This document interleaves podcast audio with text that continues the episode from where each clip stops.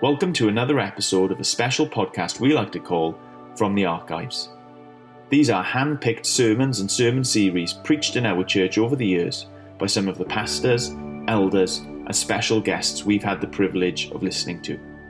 We hope and we pray that as we listen to these classic messages, we'll be challenged in our walk with Jesus and encouraged to trust in Him more and more. That being said, let's dive into the episode.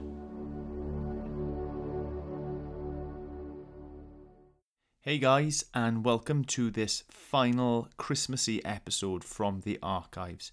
And I hope that you have had slash are having a wonderful Christmas time. Uh, what we've got for you today is an incredibly short podcast, and it's just uh, a small sermon that was preached by myself at one of our nativity services a good few years ago, considering some of the names that Jesus has, uh, what that shows us about him, and what that means Christmas is about for us. That being said, I should shut up, uh, hand you over to myself, and hope that you enjoy. I find the concept of enjoying Christmas cracker jokes really odd because despite the fact that Christmas cracker jokes have been around for decades, maybe even centuries, they don't seem to get any better, do they? If they're not em- employing the best comedy writers that we have out there. And actually, I read an article this week about Christmas cracker jokes, and um, there had been a poll for the worst Christmas cracker joke, or depending on how you look at it, the best Christmas cracker joke, and this is the joke that won. What is Santa Claus's favourite type of pizza? Deep and crisp and even. Um, not a great joke. I genuinely think that there were some worse jokes on our table last night. But actually, the article went on to explain that Christmas cracker jokes are supposed to be bad. That the intention of the Christmas cracker joke is that everybody can understand it and everyone can join together as one, groaning and complaining about how bad it is. And actually, if the jokes are too good, if the jokes are too clever, then the room would be divided. Half the people would find it funny, half of them might not. But if they're bad jokes, everybody enjoys. Um, one of the things that always um, gets stuck in my brain around Christmas time is all the different names that we have for Jesus. From the readings that we read, from the carols that we sing, he's referred to in lots and lots of different ways. We're going to pick up on one of those names. But uh, as I was teaching an assembly on this um, last week to some nursery children, I thought, well, is it that odd that Jesus has a lot of names? Because actually, I've got lots of names as well. Um, some people come into my office, uh, come into the church office, and they come in and they're the polite ones, they're the good ones, they're the ones I like, and they address me by my first name, if you like, Pastor. They come in and they say, Oh, Pastor, oh, what a wonderful sermon on Sunday, Pastor. Thank you. You know who you are, and I like you very much. Thank you very much. You can keep on doing it. But that's something that people come and they call me. They use that as a name for me. They call me Pastor. Now, there's another name that I've got that I only hear now and again, and I only hear it when I'm sick, when I'm ill. It's David. That's my first name. And the only time I ever get called David is when I go to the doctors, when I go to the hospital. On everything official, that's my first name. It pops up. This is a true story. In Margaret Street Surgery once, I spent five minutes angry at David, whose turn it was next, for not being there, not being ready to take their appointment because I was waiting to go in. And then when I finally twigged, it wasn't me at all. It was another chap in the surgery who was also called David Davis. And um, he was in exactly the same situation. He thought, who's this David? And we were both angry at the, this person, and he was calling both of us in a sense. But that's, um, so that's another name that I have. Then I've got another name a middle name which people who are more familiar with me, not the official people, friends if you like, call me, short for Samuel, Sammy. So whenever I'm with my friends, that's what they call me, is Sammy. And I, and I know someone knows me well if they call me Sammy or Sam or Samuel because they know to avoid calling me uh, David. And then, of course, there's my final name, my surname, which I was trying to think of examples of when it actually gets used. And I think the only time it ever got used was when I was in school and I'd been mischievous and there was one or two teachers who had shouted me down the hall, Davis! And then I look, oh, I've been caught again, I've been rumbled again. But I've got all these different names that actually signify different things and they're used in different circumstances. Pastor shows what my job is, what my vocation is. The fact that I go by Sammy, by Samuel, my middle name, I think that shows that I'm Welsh. It's something that us Welsh people do is go by our middle name. And Davis then, is a, a cert, Alan, you could take that down now. Thank you very much. I don't think everyone wants to see uh, on my old school photo. Wonderful beard for a teenager, isn't it? Fantastic. You know, so I've got all these names that are used in different situations. And I just want to focus in on two names of Jesus uh, this morning. One we had in our reading in Matthew uh, chapter 1, and I'll just read it out to you again.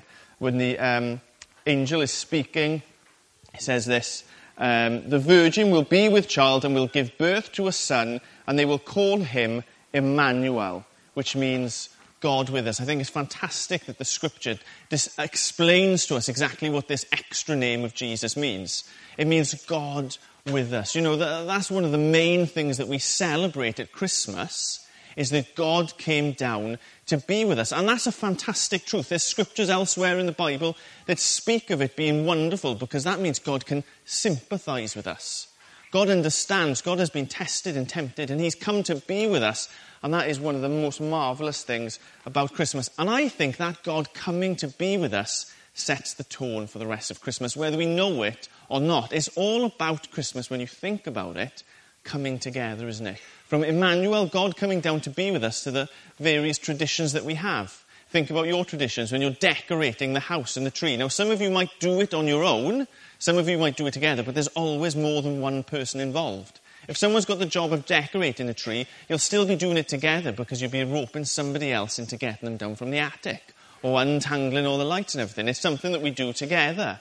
Um, we have parties together, don't we? Last night, the church got together. A hundred of us or so got together to have a party. It was about coming together at Christmas. Heck, even when we were turning on the Christmas lights in Ammanford this year, over 700 people came together dressed up as elves. You know, coming together is just something that we do at Christmas. And I think Jesus' name of Emmanuel, God with us, coming down, is essential in the Christmas story and it sets the scene. But there's a second name of Jesus, and well, it's not really a name that's given to him, but it's more of a description of something that he does. And this second name is Reconciler. He's the one who came to be with us, Emmanuel, yes, but to reconcile as well. To reconcile. Reconcile is to re establish a close relationship. I'm just going to read you quickly two verses from Colossians which say this For God was pleased to have all his fullness dwell in him, speaking about Jesus, and through him to reconcile all things to himself. You know, if that Emmanuel name starts things off, sets the tone of God being with us, then the rest of the Bible, and, and a lot of what the kids were actually explaining in the Nativity, was this that all of Jesus' life, his coming to be with us, was setting up for this other name that he has to be a reconciler, to be someone who re establishes a close relationship. And, and, the passage goes on. It says, um, uh, to reconcile all things to himself by making peace through his blood shed on the cross. You know, the two big holidays in the Christ- Christian calendar is Christmas and Easter, of course. Christmas, we celebrate mainly God with us, Emmanuel, and Easter, the fact that Jesus died and rose again. But you know what? The two are inseparable, really. He came to be with us so that he could reconcile us, that is, take us to be with him through his blood, through his death, and so on. Who would have thought it, really? Who would have thought it that this little baby that was born in such simple circumstances would achieve so much? Would be the one who is God with us. But more than that, would be the one who is reconciling, making us fit for God. Who would have thought a little baby in a manger could have achieved so much? Well, I'll tell you who thought he could. The angels. The angels knew this from the start. That's why they were so excited to proclaim it. The shepherds recognized that. That's why they left their flocks up on the hill and they went down into the town to worship.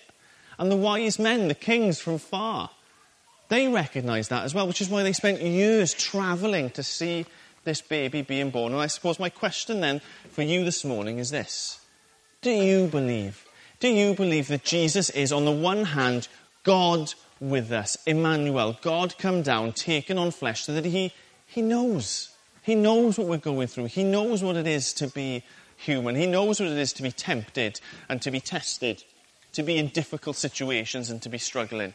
But do you as well believe that he was the one who came to be the reconciler, to bring us back to God, to make us fit and right so that we can be with God and worship him? And I, I really hope that something that you've heard, something you've seen today, or through the other things that are going on at Christmas, you'll come to see that maybe for the first time.